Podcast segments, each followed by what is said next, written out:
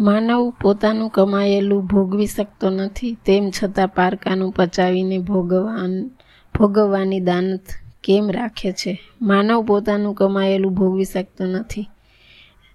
માણસની સૌથી મોટી નબળાઈ તેનો અસંતુષ્ટ સ્વભાવ છે. એના મનમાં જાત જાતની કામનાઓ, વાસનાઓ કામ કરતી હોય છે. તેને ઠારવા માણસ મતતો રહે છે. અલ્પથી તેને આનંદ થતો નથી એટલે અધિક માટે એ ધમપછાડા કરે છે. અધિક મેળવવા માટે પોતાના તન મનને ત્રાસ આપતા તેને સંકોચ થતી નથી, એટલે એ જીવનમાં દોડ્યા જ કરે છે. આ દોડ દોડ કરતાં ગઈ જિંદ, જિંદગાનીનો અફસોસ તેને મોડો થાય છે. પોતાનું જીવન ક્ષણિક છે, જે કાંઈ મળ્યું છે તે મેળવ્યું છે, તે અહીં છોડીને જવાનું છે. એનું જીવન દર્શન એને જલ્દી લાંઘતું નથી, એટલે એ મોહગ્રસ્ત રહે છે, લોભગ્રસ્ત રહે છે, પરિગ્રહ પ્રિય છે. કામગ્રસ્ત અને દામગ્રસ્ત રહે છે. ઘણીવાર અર્થ પ્રાપ્તિના આકર્ષણમાં ડૂબેલો રહેવાને કારણે દુરાચાર પણ આચરે છે અને તેના માઠા પરિણામો તેણે ભોગવવાનો વારો આવે ત્યારે પસ્તાય છે. હકીકતમાં દુનિયાવી સુખોને જ એ સર્વસ્વ માને છે એટલે એની પ્રાપ્તિ માટે તરફડિયા કરે છે.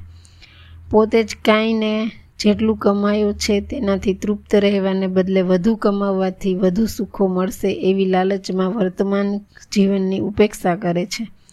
જીવન જીવવું એ પણ એક કળા છે, પણ એ બાબતમાં માણસ ઠોઠ નિશાળીઓ જ મોટા ભાગે નીવડે છે. જીવન જીવવા માટે શ્રદ્ધામય ઉમળકો, આશાવાદી દ્રષ્ટિકોણ અને સદાય સર્વ પરિસ્થિતિમાં પ્રસન્ન રહેવાનું રહેવાનું મન આવશ્યક જોઈએ છીએ.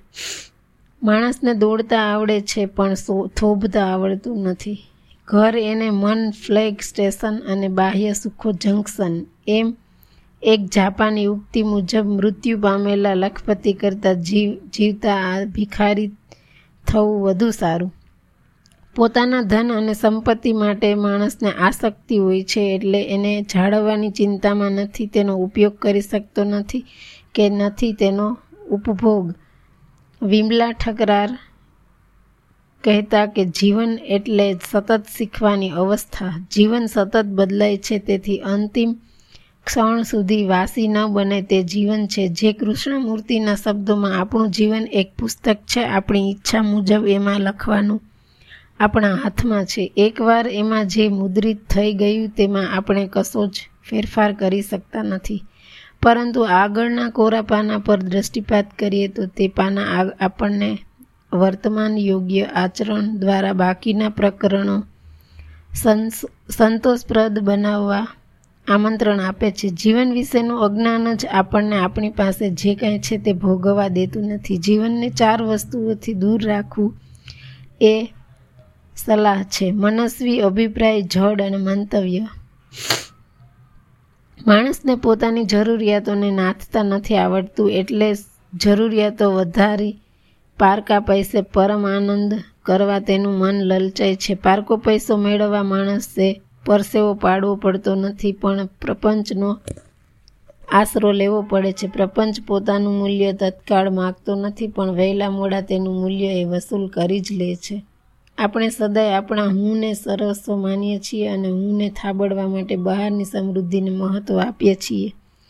પરિણામે પરધનને પોતીકું બનાવવાની દાનત રાખીએ છીએ. નેક કમાઈ કર કુછ પ્યારે, જો તેરા પરલોક સુધારે. કુટુંબ કબીલા કામ ના આવે, સાથ તેરે એક ધર્મ હી જાવે. સબ ધન યહાં પડા રહેગા જબ તું યહાં સે કુછ કરેગા. એક દિવસ એક પ્રેરક ગામડામાં એક અત્યંત ગરીબ કુટુંબના ખેતરમાં એમણે દિવસ અને રાત ગાળ્યા.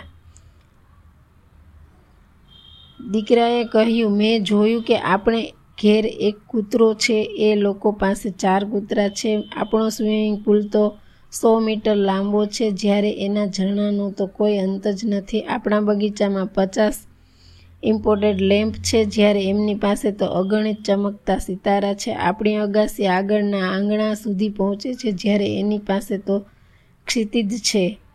એ દીકરાએ વાત સમેટી કહ્યું, પપ્પા, તમારો આભાર. આપણે કેટલા ગરીબ છીએ તે દેખાડવા બદલ જીવન પ્રેરક ચિંતન રત્નોનો આ પ્રસંગ ધનની ગરીબી અને મનની અમીરી વિશે ઘણું કહી જાય છે.